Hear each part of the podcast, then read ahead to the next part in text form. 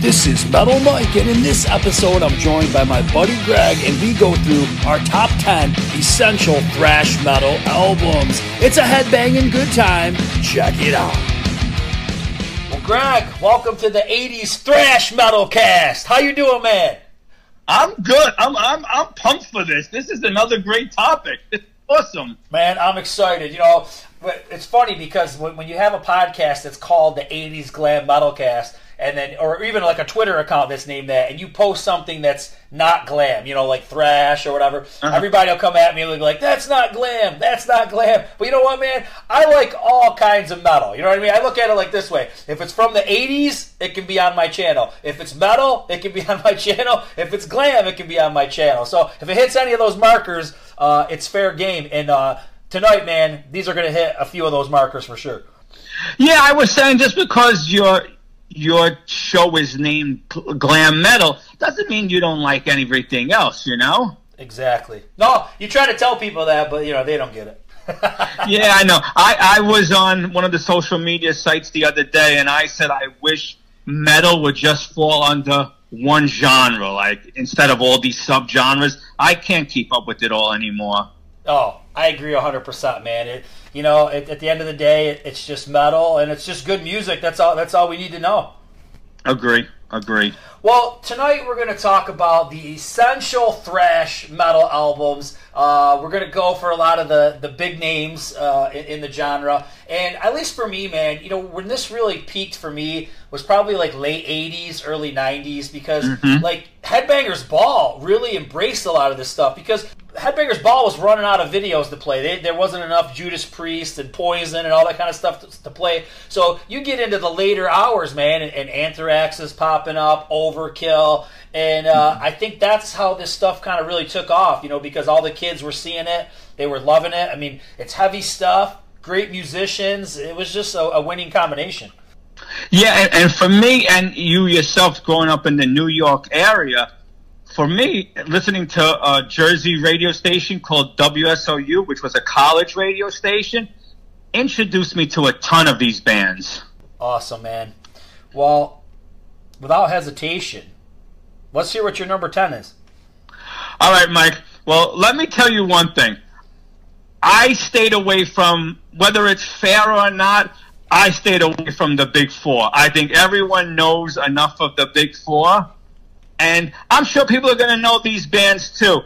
Good order, right? We're just throwing them out there. Good man, yeah. Good, whatever, whatever you want to do, man. Okay. Just give, give me one. So, yep, I'm doing it in alphabetical order. So, an essential album I think every thrash metal head should have is Death Angel Act Three.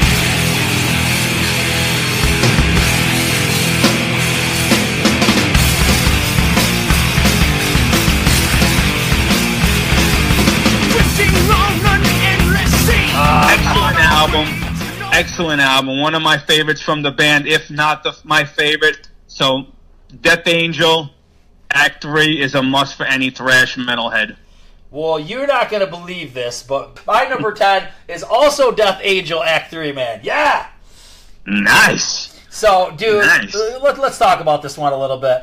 Uh, okay. It, it's, it's just so varied. I don't think there was mm-hmm. any other band that was doing this variation of music. I mean, you start off with the seemingly endless time, which is a pretty straight ahead, you know, thrash heavy song, but then you get into like this acoustic stuff, like Veil of Deception.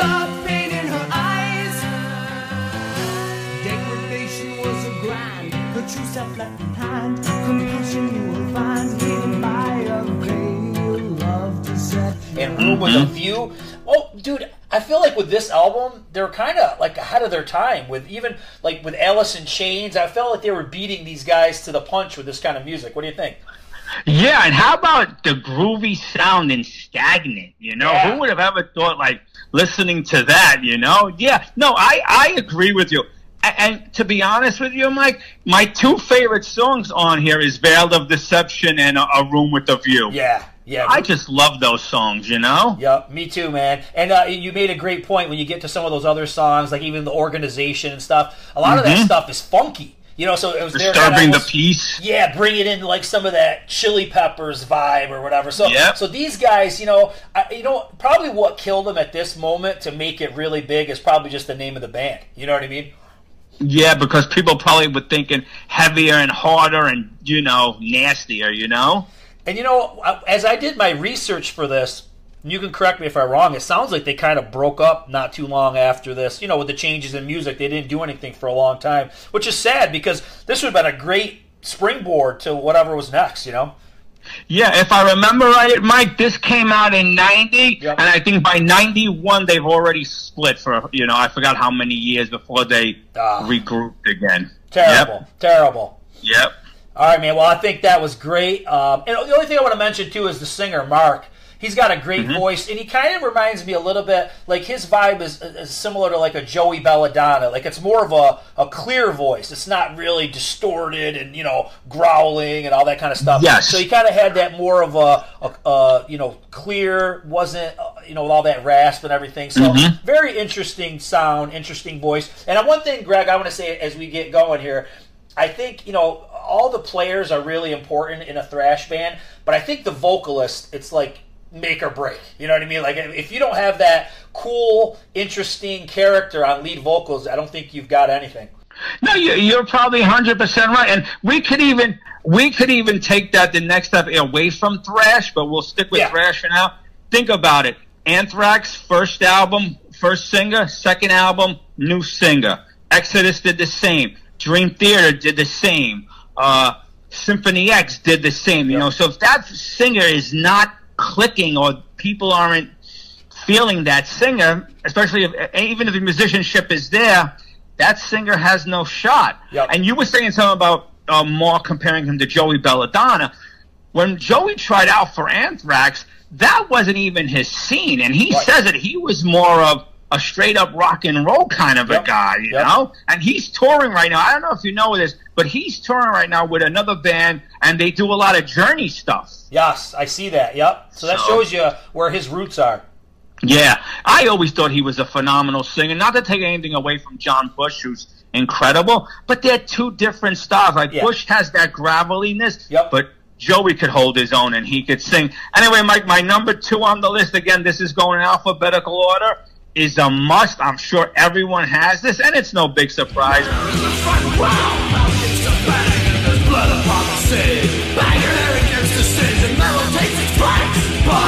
It's the 1985 release from Exodus, Bonded by Blood. Nice, nice. this was just a great album. Like again, this is another album for me. There's not a bad track off of you. Bonded by Blood, Exodus, Piranha, Strike of the Beast, and then there were none. A Lesson in Violence, Metal Command. I could go on.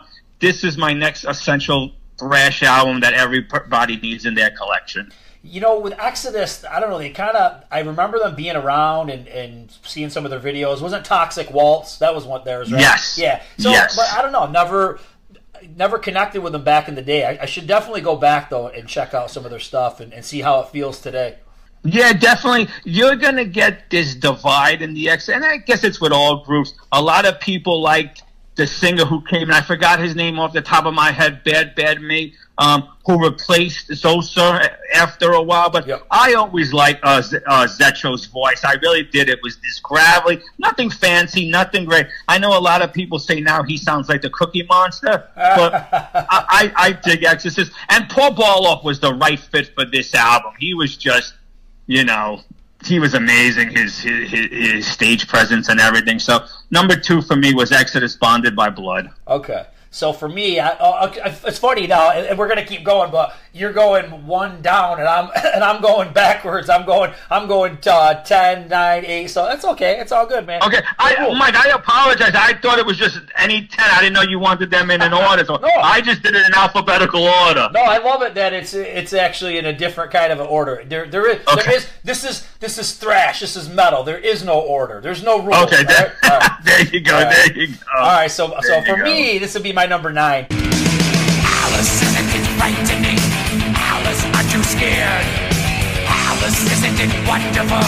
Living life afraid. I got um I got Annihilator, Alice in Hell. Okay. I, I, I mean, this for me, when I first heard this in '89, I was still kind of, it was early in my thrash days, and, and this was, was pretty uh, intense, you know. I think at the end of the day, looking back, you know, maybe not the most original band. You know, they mm-hmm. definitely took some, you know, tips from Metallica, I think. But, uh, you know, he definitely took it to a different level, even with something like, you know, he starts off the album with Crystal Ann and uh, mm-hmm. it's just so good. It, it's almost like Yngwie-ish, you know, with the yes everything yes. that's going on, and it was probably sounded better than any of the times when when Metallica did something like that. And I don't care, man. The best song on the album is "Alice in Hell," and yes, it, I agree. It, it's just like I don't know. I feel like I wish there was more songs like that on the album. You know, it's like a, it's like your epic story track, and I feel like Randy Rampage's voice is the best on this song. Mm. Like he really goes up high and he does the screams. It's like the most unique song. And another thing I, I would say about these guys that makes them different is, um, you know, obviously the riffs and the way the bass follows the riffs you know, I, I feel like the bass playing really stood out, and everything's really clear. Like you don't hear a lot of effects, so like everything sounds pretty okay. crisp. But just straight up, straight up. Yeah, right? like I don't feel like it's you know I'll get to some other albums I feel like where there was maybe too much effects on them, but but this isn't the case. Randy Rampage is, is interesting. I think he was like a punk guy or something before he got into to Annihilator, uh, and his voice is really nasty on a lot of these songs. You know, like uh, Human Insecticide and and, and Schizos are never alone. A lot of cool stuff. But um, and I think what where we talk about singers, this is one of those bands where there's like a I think there's a different singer almost on every album. I know after, after the next one, Never Neverland, has a different singer, and mm-hmm. I think sometimes Greg that kind of hurts a project because. Uh, at the end of the day, like it's just who's driving the band. So it's Jeff Waters, the guitar player, mm-hmm. and you know it, there's not a lot of consistency when it comes to the vocals. So every album has a little bit of a different vibe, uh, maybe a different lyric writer, different you know singer, obviously. So yeah, I think yeah. that's probably something that hurts um, uh, Annihilator, in, in, my opinion. But uh, those first two, man, you know, it was a kind of a toss up. But I, I got to go with the one I heard first. Yeah, Alice in Hell. Yeah. So, Mike, I had when you told me about this that we were going to do this, I put my list together, and I knew right away I didn't want to do any big four. Yep. They were they were one of the ten, but as the days went on, I started to move them out of it. But yep. correct me if I'm wrong. Is uh oh my god, I forgot. It's uh Burns like a buzzard, bleed, something like the oh, blade. Yeah. That's like on that album. Yeah, that's yeah. a good song. Yeah, that is a great song. Yep. Yeah, I don't have the album in front of me, but I do own it. But I don't have it in front of me. Yep. And they were they were one of my top ten. But like I said, as I kept looking at my collection and say, "Oh, this one, this one, this yep. one," I had to take them out. So I took them out. But we'll keep going. I'm going to go on to. Is this my third one? This will be right? three. This yeah, this will be three. Okay. So number three was a band that. uh I believe formed in 81, maybe, I think 81, but I'm not sure. I might be off on the numbers. I, I can't even read my own chicken scratch. anyway, I went with the band from Phoenix, Flotsam and Jetsam. Oh.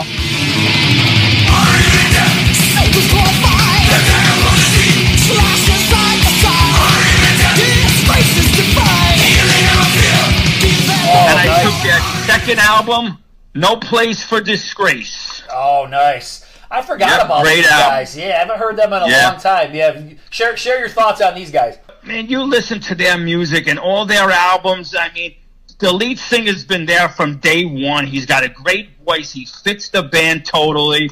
For me, this is their best album, and it's a must. No place for disgrace. Songs like "Hard on You," "I Live, You Die." Uh, even their version of uh, Saturday Night's All Right for Fighting is, is, is pretty decent, but this is my choice at number three. Man. Flotsam and Jetsam. And they're really good live. I seen them, I think it was right before COVID, I seen them. They opened for Amorphis, and they were really good. Really good. Dude, I gotta, I gotta revisit these guys because I definitely remember them being on Headbangers Ball. I remember hearing some of their songs, but it's been so long since I've heard of. I've got to revisit. Yeah, definitely, definitely go back. And even the newest stuff, their last two albums, really good, really good stuff. Awesome. Well, my number eight.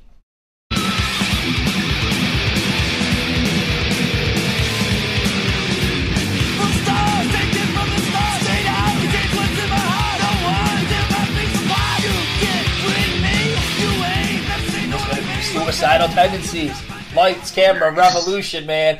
Uh, this this album's so good, and, and I and I don't care what anybody says. I I bought some of the albums before. I, I tried to listen to some of the stuff after. There ain't one for me that that that touches all the bases like this one. I feel like they were just in the zone.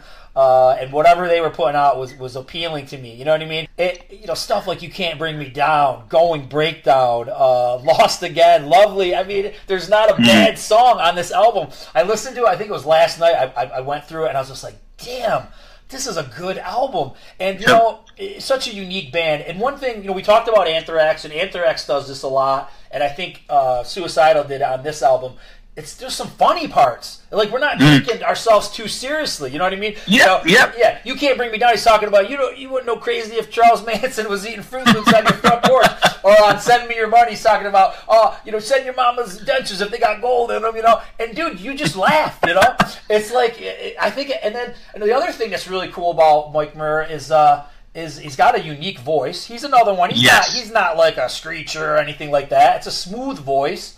Uh, almost reminds me of Ozzy sometimes. You know, just something about his Okay. voice reminds me of Ozzy a little. It's just great melodies, interesting voice, funny at times. It's just super unique, you know. And, and the Mm-hmm. musicians, I mean, Robert Trujillo and uh, uh, Rocky George. It was just, uh, it's just good stuff, man. I love it. Now, Mike, did you like those first two albums? The first two, albums, which was more of the punk no, style before no, I they mean, got into that? no, I never connected with those. You know, I mean, I feel like I always, I always liked the song that uh, what was the one? All you want, all you wanted was a Pepsi or whatever. what is that? Oh yeah, institutionalized. Yeah. I mean that song's cool, and uh, but even like something like "How Will I Laugh Tomorrow," that, I don't Mm-hmm. think that touches this. This that's almost like the, the the stepping stone to get to this album. But uh, yeah, Okay. I don't know. Okay. I love it, man. I, I think it's so good, and I'm so glad that I jammed on it the other night. I want to jam on it more often because uh, Yeah. it's such a gem. I forgot about it.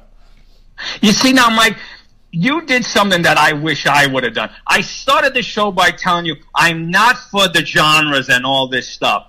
And suicidal tendencies for me fell into that that category. Are are they really thrash? Are Right. they a crossover? Should I put them on the list? Are people going to complain because I put them off the list? So I guess I caved and I left them off. Gotcha. But there are also some other bands like Exciter. Are they speed or are they thrash? Right, It right. is Raven. Are they thrash?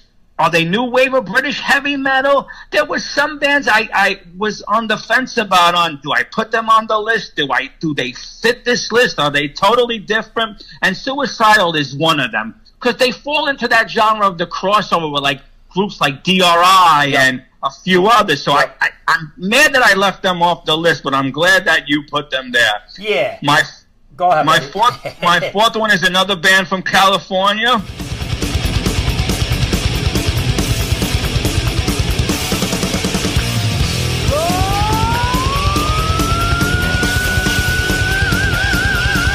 Uh, this one came out in '88. This is Forbidden with their album Forbidden Evil nice. It's just a must for the collection. You know, nothing groundbreaking. Of course, it's 88. What, you know, they're doing what all the other thrash heads are doing, but it's just a good album. It's just a really good album. Worth uh, definitely having in your collection. Forbidden, like I said, I remember the name, just don't remember much about the music. Probably never never had any of the albums. But yeah, man, I, I definitely want to check it out. What? Give me some give me some reasons why I should check it out. I mean, it's ju- it's just your straight up thrash. Forbidden Evil. I mean, this is my favorite. I know a lot of people like some of their other stuff, but this one is my favorite. It's just straight up thrash. You'll, you'll like if there's some of the groups you named on your list that you like, they'll fit in perfectly. You'll dig them. nice. All right, man. Some people. Oh, or let's just put it out there. I, I do have all the big fours on my list. All right, all of Okay. them. That's, All right, so- and we'll talk about it because I'll tell you, I did do a big four list, but I just feel like they're so popular that whatever my essential is, everyone's gonna tell me I'm crazy. It's Yep. this one, but anyway, it, it'll be fun. We'll, we'll we'll talk. I love it. All right, so number seven, man. Before you see the light, you must die.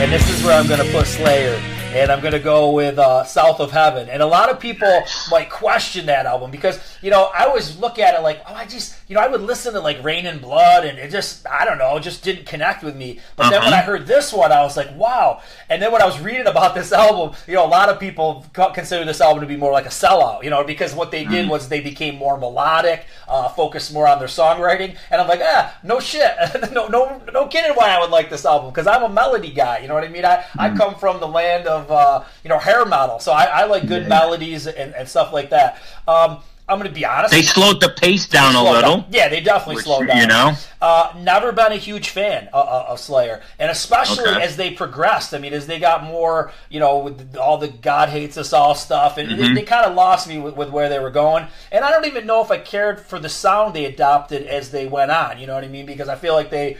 You know, I don't know. Just I just didn't connect with me.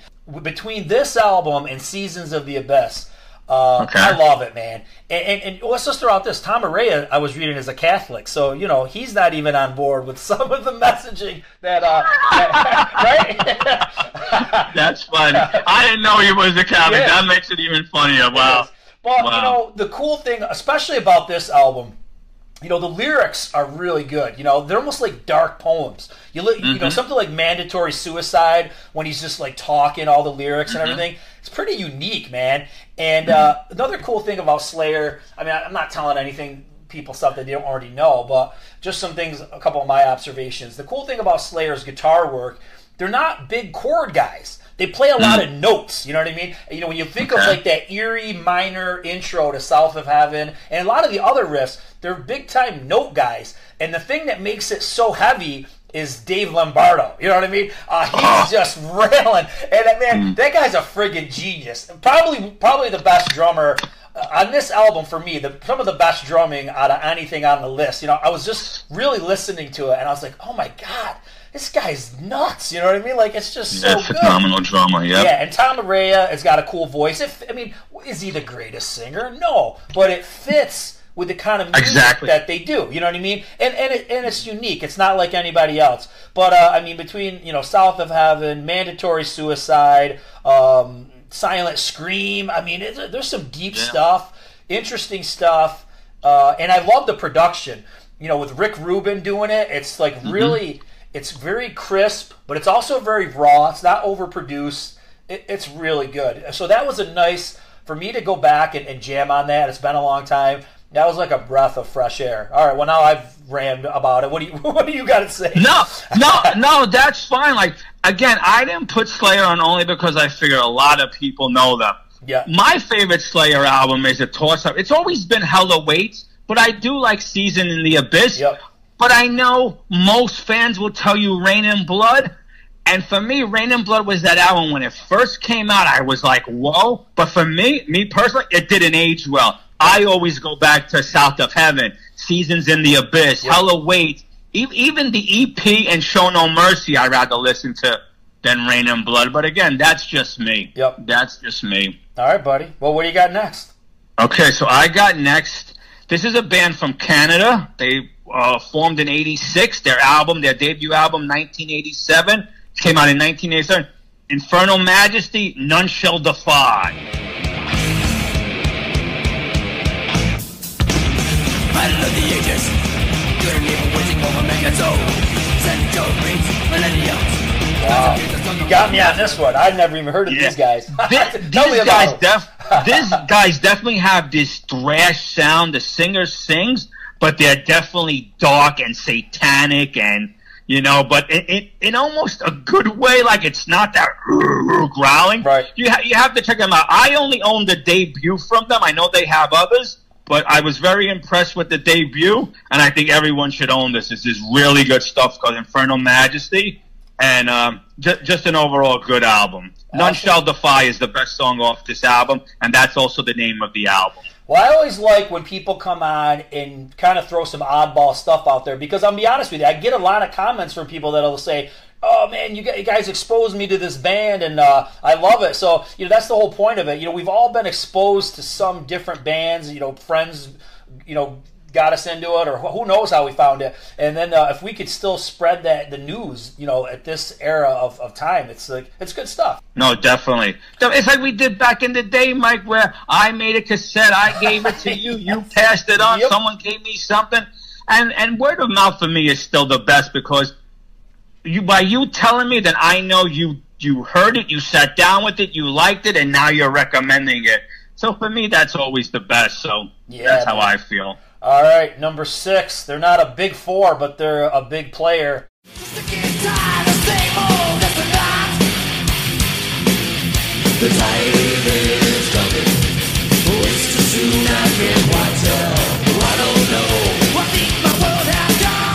Uh, I got Testament. Practice what you preach. It was tough, man. I didn't know. The New Order is a great album. Uh, I love Souls of Black. I mean that that's you know I feel like I feel like Practice What You Preach and Souls of Black are like kind of like brother albums. You know they and I feel like uh, Souls of Black and Practice What You Preach is um, very structured, very similar. But anyways, I feel like this was the first one I ever bought. So Okay. I went with this one. The musicianship, obviously, Alex Skolnick and, and all the boys on there. I, I actually really liked uh, Greg Christian on bass. I mean, he Okay. just did such cool stuff. They all played Ibanez. I was, I was, I've always played Ibanez, so that was cool.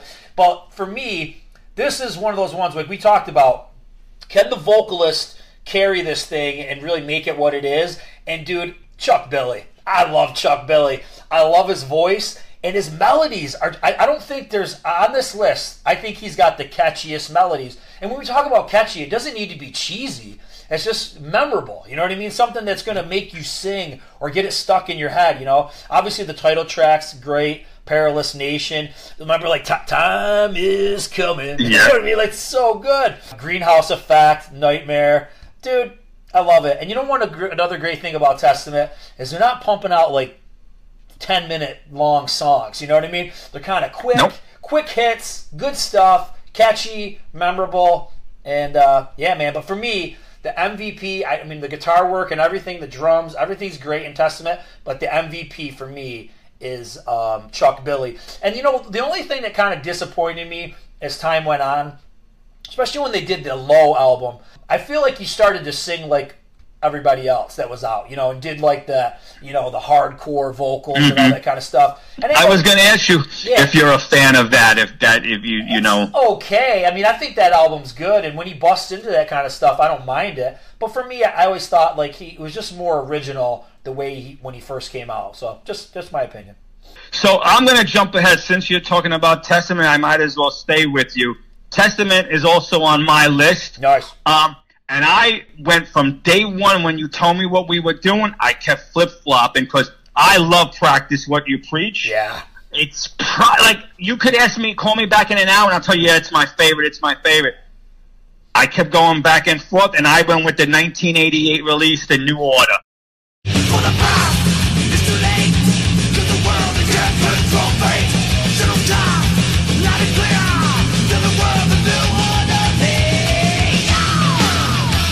That's I great too. just love that. That's great Uh, too, man.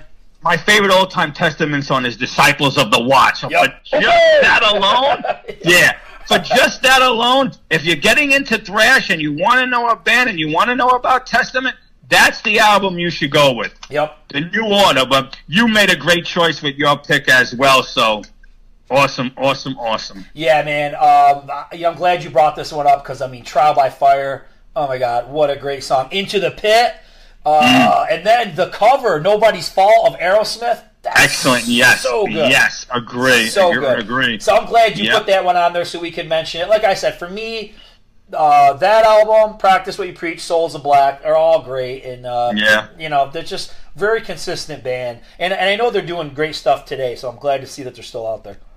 Definitely. Souls of Black, Mike, I gotta tell you, is the one album I don't play as much as the others. And maybe I gotta change that and force myself to put it on one day and just sit with it and see what I think. Yeah, especially the title track.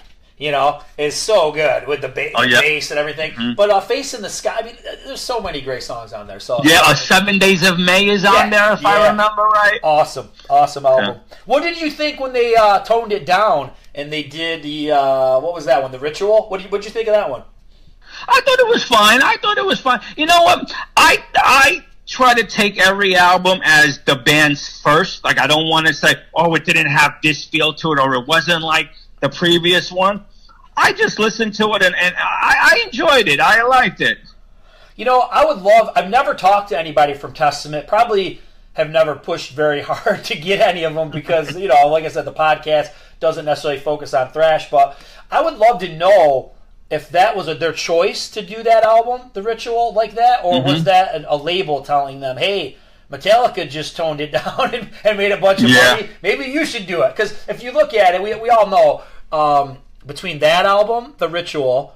I Hear Black Okay. was, was was a toned down Overkill album, and really, Well, don't um, forget, also Horrorscope went a little more doomier and and, Yeah. and and slowed down a bit. You know. Yeah, I- oh yes, I love that album. Gl- Glad you even said that album. But then uh, same thing with Anthrax. I mean, when they got John Bush, that was a, a pretty different sound than what they had Yes. with something like Among the Living. So it makes you wonder, Yeah. you know, where the, did the labels tell them to try something different, or was that just what they were feeling? So I'm not sure. Or is it just a monkey see, monkey do? Well, if they're doing it, let's do it. I remember an interview one time where Don Dawkins said, well, what, you know, we were trying to follow what the trend was. And if Motley Crue used Aquanet, well, we bought 40 cases of Aquanet. Like, it's just a matter of, well, if Yeah. they did it and had success, well, let's try it and see if we could have success. Yep. So maybe that was the, the, the train of thought on that one. All right, so my next one.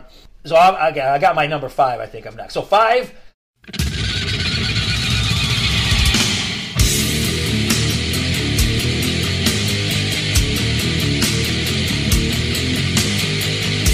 I got. I had to go Pantera, man. Uh, I know this is a big one. Uh, everybody's heard it, but I, I went with Vulgar Display of Power. It was kind of like a toss up between this and um, Cowboys from Hell. I, those are my favorite by uh, Pantera. I don't know, man. For me, I and I hate to keep going back to vocals. I mean, I know I, I sing a little bit, and I, I like I'm a song guy. You know what I mean? So I think vocals are always uh, you know like my, my thing. But I think for this, this is one of the most in your face extreme vocal albums. You know,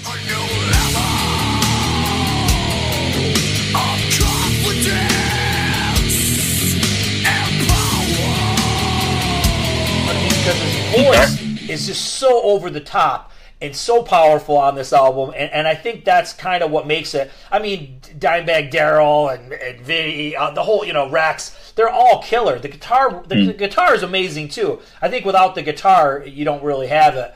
But uh, something about his vocals on this one, it's just. It, it's it's uh, uh it's next level. It's a new level. You know what I mean? But you know, but uh, yeah, you know what I mean. So it's just it's all good, and uh, you know this just became huge. You know what I mean? And metal pretty much changed when this album came out. A lot of people tried to imitate the style, but you know you can't beat it. Mouth for the War, New Level, Walk, by Demons Be Driven.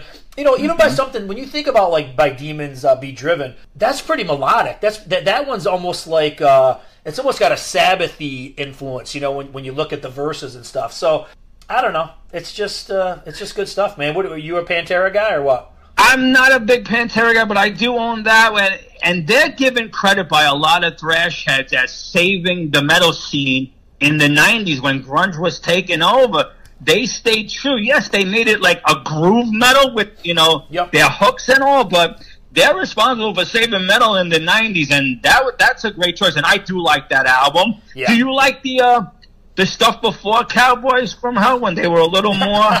I've never listened to it. I, should, I should. I know they were like more like straight up metal or glam metal type stuff, but uh, Mm-hmm. I never listened to any of that stuff. Maybe like "Proud to Be Loud" was that the one of those? I think I've heard that song. Um, I, I just never paid much attention to that stuff. I feel like they didn't really develop their true sound until Cowboys from Hell. And You're uh, probably 100% right. and I never really got into Far Beyond Driven. I don't know. I feel like I feel like they had that moment where they were really rising up and it was really good, Mm-hmm. and then I, I never, everything after this album just doesn't appeal to me. But that's just me. Okay. Mike, how many albums do they have? I have four. I think I stopped after. Is it the the Great Southern Trendkill? I think that's Yeah. the last one I yeah, bought so or I something think like I think they've got so uh, for their main major label, you know, Atlantic albums, it's Cowboys Mm-hmm. from Hell, uh, Vulgar Display of Power, Far Beyond Driven, uh, Great Southern Trendkill, and Reinventing the Steel. So there's five. Okay. Yeah. Okay. Yep. So they got five. How is reinvent? I don't. I'll, I'll have to admit, I don't own reinventing the steel. How, what do you think of it? Is I it something I should go out and get? I dude, I don't even remember it. I don't think I never Okay. bought it. I bought see where they really lost me was Great Southern Trendkill. Like I remember buying Mm. that album and not being that into it when I bought it. It was like I think Mm. that came out in '96 or something. I, I got to go back. You know, that's the thing. It's like you know the deal. You just lose track of albums, and sometimes Yes. let's face it, the way I listen to music back in 96 is different than the way I listen to it now. So I might go back and check out both of those later ones and Yeah. I might love them. I, I don't I, I don't really know. Mike, you don't know how sometimes I go back and like somebody will post something or give me a band, and I'm like, hmm, have I heard of them? And then I go look at my collection. I was like, oh crap, I have them. I have this. Oh, I didn't even know I had this. Yeah, dude, and there were yeah. a couple. And there were a couple of times, Mike, where I remember the band, and I was like, "Oh, I got to order this." I, I I thought I had this, and I ordered, and realized I already have it, and I have a double copy of it. So You're a Yeah. man with a lot of CDs. You know, I like I used to have a lot back in the day, but now, like I said, it, just because of convenience, I listen to a lot of it on streaming. And I'll be honest, Mm-hmm. I trash so many of my CDs. I, I'm an idiot. I never put them in the cases, and they're all scratched, so they skip. So uh, I'm an Mm-hmm. Okay. idiot. But so a lot of my CDs are trashed. But all right, dude. just to uh, go on what you said, my only downfall is that I had so much stuff from back in the day that I wasn't smart enough to put it in storage and Yeah. save it. That I said, "Oh, apartment living, I got to get rid of it," or Yep. I sold it because you know you do things like that in the hungry days. And Yep. anyway, my my my one or is it my seventh one? Because I I did the testament. I went with the boys from New York. Their 1988 release, Nuclear Assault, Survive. No.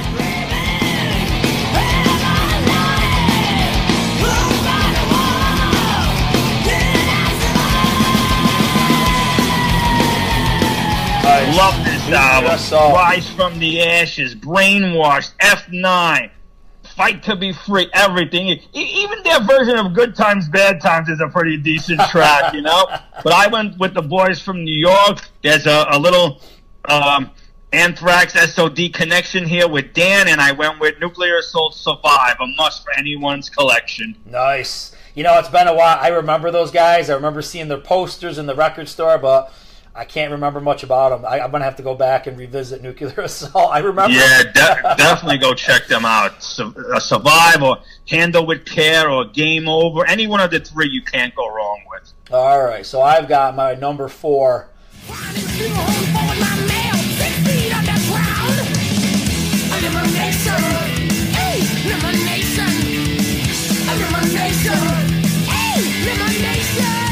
I'm going Overkill. Years of Decay. I wondered if uh, this would come up tonight because you posted you posted uh, I hate uh, you on uh, Twitter the other night, and I was like, hmm, Yeah. wonder if Greg's thinking about Overkill. But you know, uh, there's two. I, like a you know I like a lot of their albums, but the two that I really like are Years of Decay and Horrorscope. And I- Okay. I, I wasn't sure which one to go with because here here's what I think. I think at the end of the day, uh, Years of Decay has better songs, but Horrorscope Okay. has better production. Uh, and, which is weird because it's the same producer. So why why does the other one sound so much better? I don't know if they were given more money, they went into a different studio. I have no idea, but it does sound way better. But anyways, for me, I don't know why Overkill never caught my radar before. You know what I mean? Like I I remember they had videos like Hello from the Gutter and all that stuff, but I never really connected with it until I saw Elimination, the video. And you know, this is I hate to sound like a broken record, but this is one of those ones where it's it's Bobby Blitz, man. That's the guy that makes this band. If this guy hmm. wasn't in the band, you, you wouldn't have a band because he's just got that sar- sarcasm, you know, an attitude, high pitched voice, you know, cool lyrics, great melodies. And I think that's even stuff like "I Hate You." It's just so you know, Tongue in cheek. yeah, it's tongue in cheek. It's It's, tongue- it's fun, you know Well, what I mean? It's even if you listen, Mike, I didn't mean to. Yeah. Even if you listen to the lyrics of Elimination, if I'm, if I, eh, let me think, I- let me see if I right. If I'm laying, if I'm laying in the, ce- if I'm looking at the ceiling, then I must be laying on the floor. Yeah. Yep. You know, yep. just you all know. of it. It's it, it, you're right. Going back to that kind of humor. You know what I mean? And I think you know where a lot of this comes from. I think a lot of it comes from David Lee Roth. If I'm being honest with you, he's one of the guys who always threw you know comedy and sarcasm in, into his Mm-hmm. lyrics, and I wouldn't doubt many of these guys were, were fans of David Lee Roth. But anyways, Mm-hmm. but yeah, I mean, come on, Time to Kill. Uh, I hate, and then when they do the Mm-hmm. slow heavy stuff, like Who Tends the Fire, kind of what you're talking about when they do the doomier stuff, that works. And Yeah, dude, well- even, he can even sing slow, slow tunes like the Years of Decay, you know, like a power ballad. So, dude, they can do it all. They're awesome. Oh yeah. Awesome. Mike, you go to that EP and the song "The Answer" is about seven, eight minutes long, and that's as doomy as all hell, which sets you up for what Skull Crushers chasing. Uh, is it chasing spiders? I think I can't think of the title. That's Yeah. you know what what became of that. That's awesome stuff. Now you said horoscope. Now if I remember right, that's the first album without Bobby, and it's the first album where they went dual guitarists. Yes, that's the first one they did dual guitars. Yep, they brought So in two. new I argue with a lot of people on social media because, and you're gonna laugh. I'm a big Overkill guy. You see, I have all their albums. Yep. I post them. That's the album I play the least, and I get a lot of knocks Wow. from people who tell me I'm crazy. And I think it's because those first four albums were a little faster, and I wasn't ready for what Horrorscope had to offer. Yep. Yeah. So I listened to it the least. I, I will go back. I, don't get me wrong. I put it on every now and again, but it never touches to what I do with the others. But you gave it a high rating, so I'm going to go and give it another spin Sure. tonight. Listen to Thanks for Nothing. Okay. That's a And fast Bare one. Bones is a great track. Bare Bones. Yep. Yeah, that's a great one. Yeah, I, I love that album. Horrorscope, the song is is that doomy or slow stuff. But uh, yeah, there's some fast Mm-hmm. Ones. Yeah, Coma. Thanks for nothing. Yeah, Yep. uh, Yep. I love it. I love that album. It, it was, dude. It was so tight. But uh, Years of Decay, just like I said, that was the one that I really got into first. So I had to go with it. So I happened to see them. I think it was that tour, and then I seen them on the most recent before COVID, and they was Bobby was still doing, and they were bringing, and they're awesome live. If you get a chance to see them, go. You, it's an awesome show. All right, brother. What do you got next? Well, speaking of Overkill, I also have the boys from Jersey, Nice. Overkill, and this one is a must. You ha- e- even if you don't want to own anything else, or like a buddy told me, he can't get into his voice. His voice doesn't do it. You still have to own "Feel the Fire," the debut from Overkill.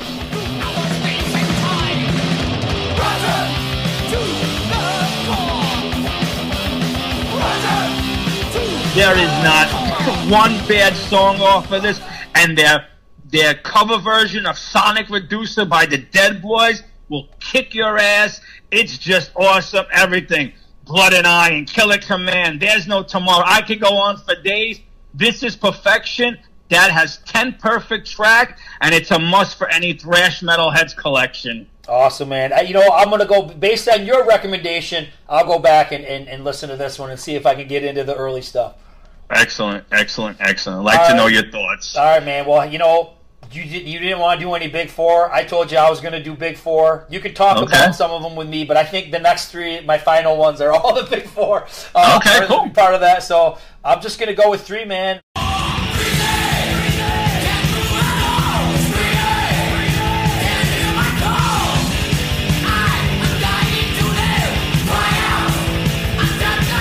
Metallica, Ride the Lightning. I, I think this is my favorite album by Metallica. I feel like their first album's good, but there's a lot of Mm-hmm. that British metal influence in there. Like I don't feel like they've got their sound yet. And I feel Okay. like this is the template. Once we get to uh, Ride the Lightning, this is the template that everybody else followed. When you look at uh, Testaments, The New Order, when you look at Annihilator, Alice in Hell, you know, when you think of that intro to Fight Fire with Fire with that very, you know, uh, classical, clear guitar, and then we bust into a wicked heavy ass song. You know, these guys, yeah. let's face it, they are the innovators uh, of this style of music.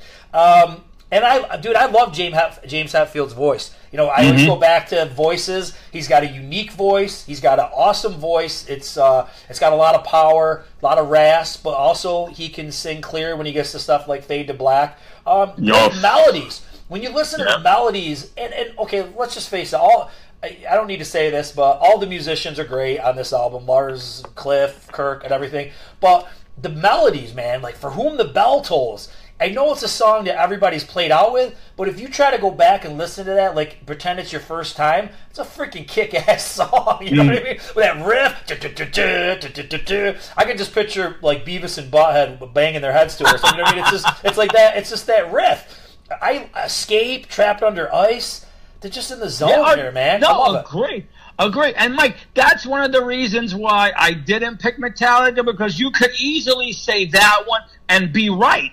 Yeah. And then you could say Master of Puppets Yes. and be right. And Yep. even even though people take a lot of flack that there was no bass and Justice for All Yep. and you be right. You Yep, know? they're, So they're killer. I mean, don't Yeah. wrong. oh, I'll be honest. I was definitely opposed to the Black Album a bit when it first came Okay. out, but I've come around to the Black Album. I wouldn't say Okay. it's an essential thrash album, but if I look at it as like an important metal album that has Mm-hmm. great songs, great production, I mean, I I put the Black Album high. You know what I mean? So Yeah, I, I, I, I'm, I'm with you, Mike. I love the Black Album. I thought it was a change of pace, but not so far off the beating right, path. yeah, And this is why I still to this day have a hard time with the load and reload. Uh, no. I think Yeah. that would have been a better album if they could combine the best of both those albums. There's a Yep. lot of stuff on those two albums that to me is just garbage, but that's Yeah. just me. But again, another reason why I left Metallica off, they get enough hype. A lot of people know their stuff. Yep. So I, I, I left them off this list for tonight. But again, Ride the Lightning, how can you go wrong? My God. Well, let wow. me ask you this, because I've I've dipped in and, and, and haven't minded some of it. What do you think of their new album? Have you listened to any of it? Mike, I got to be honest with you, and I didn't want to give up on this band. I own everything up until this new one. I got three tracks in and I couldn't do it. Uh-huh. I couldn't do it. I stopped. I didn't purchase it. Now, we could have this conversation in six to eight months. Maybe I'll go back and revisit it. But right now, I have no interest in it. It's not even in my collection. Yeah. Uh, there's a couple. Uh, now, this is how sad the state of music is today, or, or how we digest music. There were a few songs that I kept listening to, and they were starting to click with me. I can't tell you what the names are. I don't remember, but I'm going to go back and, and I'll, I'll share those with you.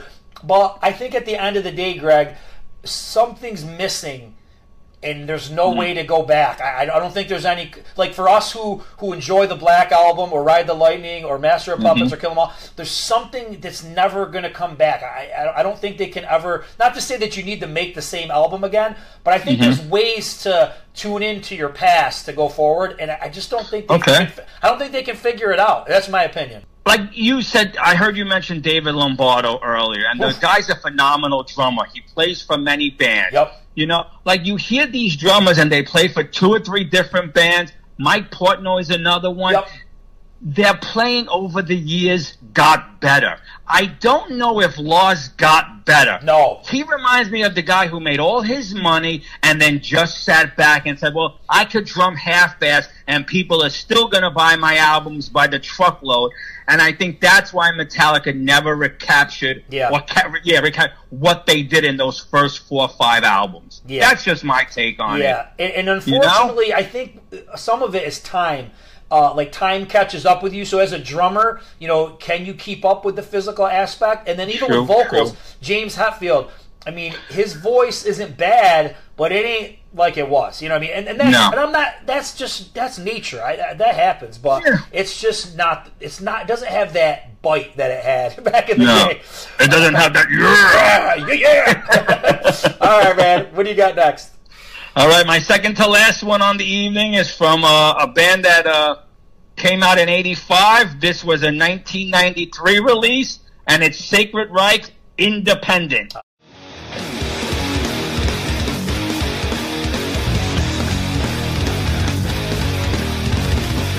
Ah, Sacred Reich. Yes. Yep. A great opening track. Everything on this album is another good one. Some people might like other albums by them, but I think this is a must. Sacred Reich Independent. Yeah, I mean, I definitely heard them back in the day. Can't remember much about him today. Wasn't there an album cover where some guy's on like a, a, a surfboard or something? Surf Nicaragua, yeah, that was the first song I ever heard by him. Okay. WSOU back in the day played them, yeah.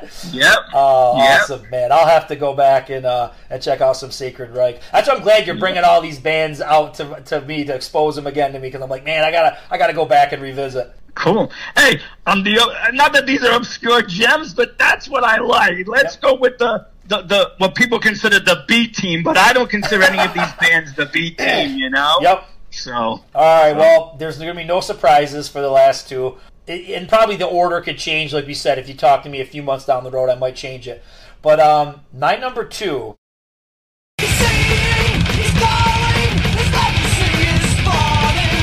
He's going, corrupting among the living. And this is just, and I know we've all, we've had this conversation. I know that you're big into State of Euphoria. I, I like that one too, but I keep going back to these ones that I got first, you know. And I, I want to say this is this might be the first thrash album I ever bought because when I think about Wow. it, I remember seeing Indians on uh, Headbangers Ball. Yes, and I think that yes, song yes. was about accessible enough where I'd be like, oh, this, I think I could jam on this. I'm gonna go buy it, you know. mhm. And I just remember being blown away in a good way. Obviously, you know, I'm like, man, these dudes are heavy. They swear. They're funny. you know what I mean? Like, they're yeah, singing they songs. wear shorts. They're, yeah, they're in shorts, singing songs about Judge Dredd. Uh, but you know, it, it's just it's just great stuff. You know, super cool, heavy riffs. Everybody's good in the band. Charlie Benante, uh, you know, Scott, the, the whole crew.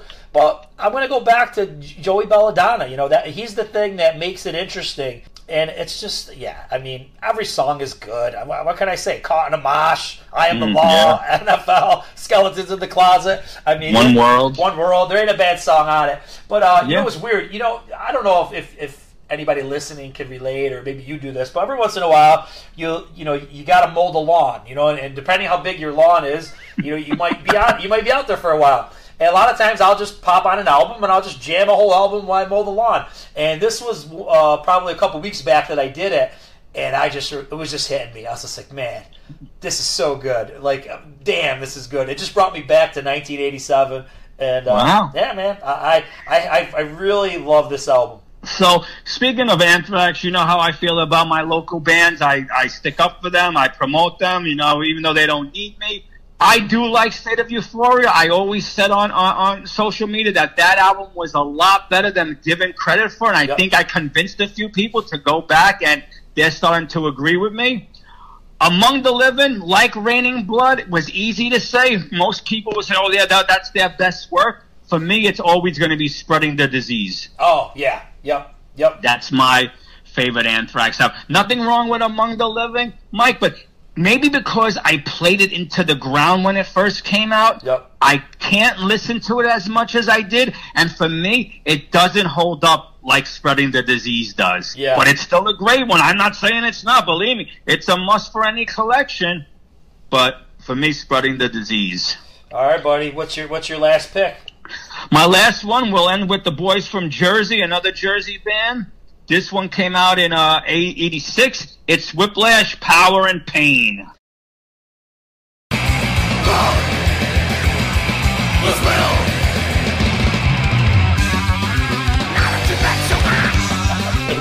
I, I, I don't remember these guys. How many albums Yeah. do they do? They do. They have a few albums or what? I think Whiplash has, this is a double album, and but I believe they have three, but I could be wrong, Mike. I could be wrong. Awesome. What's uh? Give us some comparisons. What are they? What what kind of? Who can they? Who do they compare to? Uh, I would compare them to Nuclear Assault. I would compare them to a Forbidden, even a Flotsam and Jetsam type. Okay. So, Awesome. All right, man. Well, I got a lot of homework to do. I got to catch up on Whiplash for sure. wait till you hear my honorable mentions if we get it Oh, uh, oh. around to those. Oh, we will. We will. All right. So this is the only remaining band from the Big Four that we haven't talked about. I don't know if all their albums are essential metal listening. But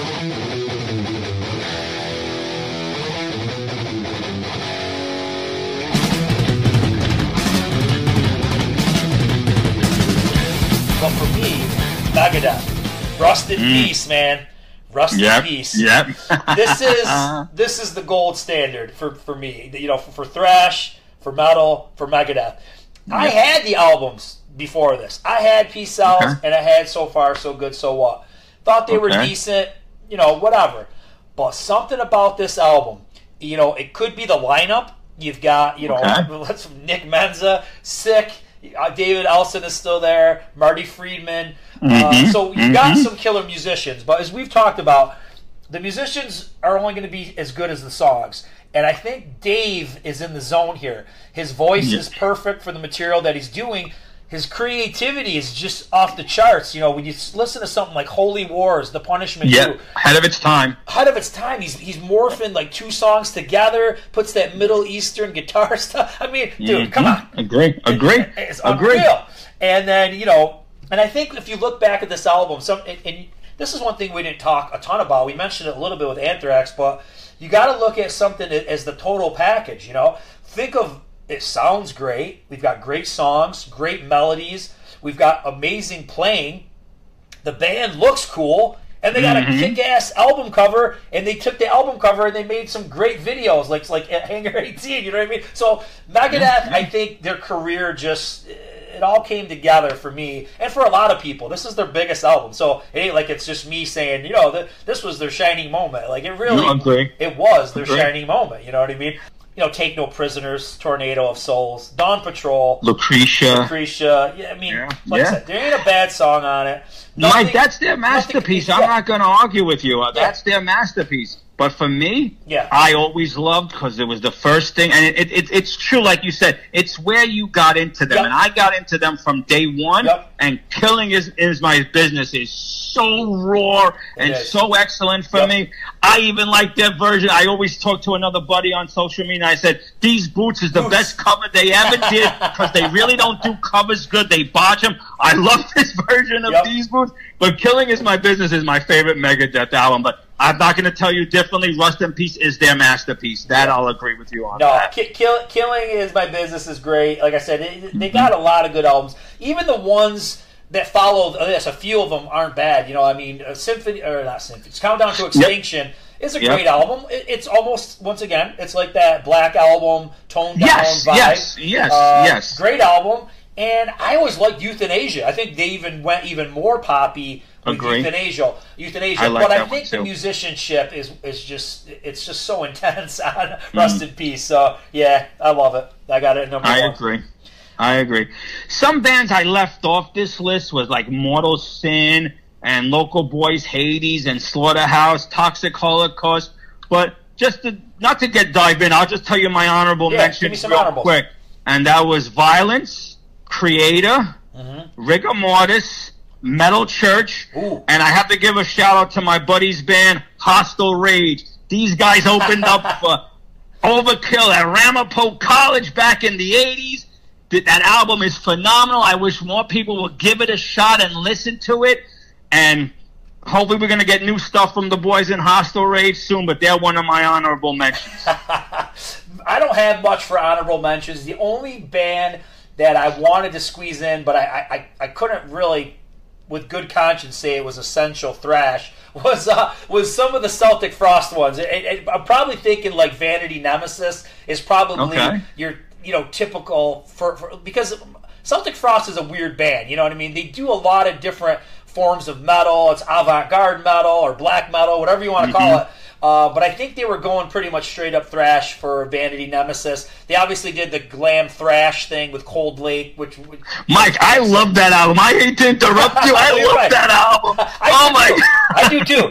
You know, like I said, it's just hard to rationalize Cold Lake is essential thrash, but I do Mm-hmm. love that album, and I thought Vanity Nemesis was really cool too. But uh, yeah, I don't own that one, so maybe I'll have to go back and, and, check it out. Oh, you got yeah, you you'd love it, man. He, Okay. he- yeah. It, there's some um, there's some cool covers on there too. He does a cover of uh, "Heroes" by David Bowie. He does a cover Wow. of "This Island Earth," and I, I want to I don't remember who sings that, but that's a really cool song. Yeah, I, honestly, it's just a step up uh, from a uh, little heavier and better production than Cold Lake. But if you like Cold Lake, you'd love Vanity Nemesis. Yeah, I do. I, I sometimes I like when a, a band pulls something out of left field. So I, I enjoyed that one. I Awesome. enjoyed that one. Well, this was a great one, man. I'm so like I said, I've been wanting to talk about thrash albums, and I'm you know I'm going to be honest, I definitely never you know, dug as deep into it as you have, but uh, I uh, I went through a pretty big thrash phase in my early days, you know, especially even as a, a musician, as a bass player, because like we talked about. The bass playing on Rust in Peace, Alice in Hell, all that stuff was just awesome. You know what I mean? And Yep. uh, Yep. just just Yep. as important as the guitars. I think the bass was really out there because when you think about hair metal, the bass was always buried in the back. You know, like look Mm-hmm. at something, or even, or it never didn't do much. You know, when you look at listen to like "Lick It Up" or "Unskinny Bop," the bass was Mm-hmm. boom, boom, boom, boom, boom. You know, so these guys, uh, when the thrash bands came out, it was just a, a breath of fresh air. The bass is all over the place. The drums are all over the place, and uh, it's just it was just killer stuff for a, whether you were a musician or you weren't. So yeah, good era, man. Good times. Definitely, definitely. We grew up in the golden age, Mike, so it was great. You know. We really did. We really did, you know? And the crazy thing was, is you didn't realize it at the time. You know what I mean? You just Yeah. you're just living. And Yeah. you just you just think this is the norm. This is going to last forever. And Yeah. uh, you know, then you get to the '90s, and, and everybody's telling you all the stuff that you liked is garbage, and, and you should Mm-hmm. listen to uh, you know uh, Candlebox or whatever that was on Yeah. STP. and uh, but now in retrospect. Yeah, we, we grew up in a really cool era. Got it. we definitely did, Yeah, I mean, yep. the whole MTV thing. You know, you, you just you take it you took it for granted at the time, but I mean, it was so innovative. You know, videos that told stories about songs, or at least showed you what the stage show was going to look. Whatever it was, man, it, it what the current look was that you should Mm-hmm. be trying to uh, imitate. You know, it was just it was awesome. It was good times. I feel like every episode you have me on, I repeat this, but we got MTV on the ground floor, and it was such in its in- infancy stage that on Saturday nights you used to get metal concerts. Iron Maiden, I saw. Yep. I saw 30 minute Iron Maiden with Paul Di'Anno. Ratt before uh uh um out of the cellar came out. Europe, and I remember Europe catching a bad rap because they started the show with Final Countdown and ended it with Final Countdown.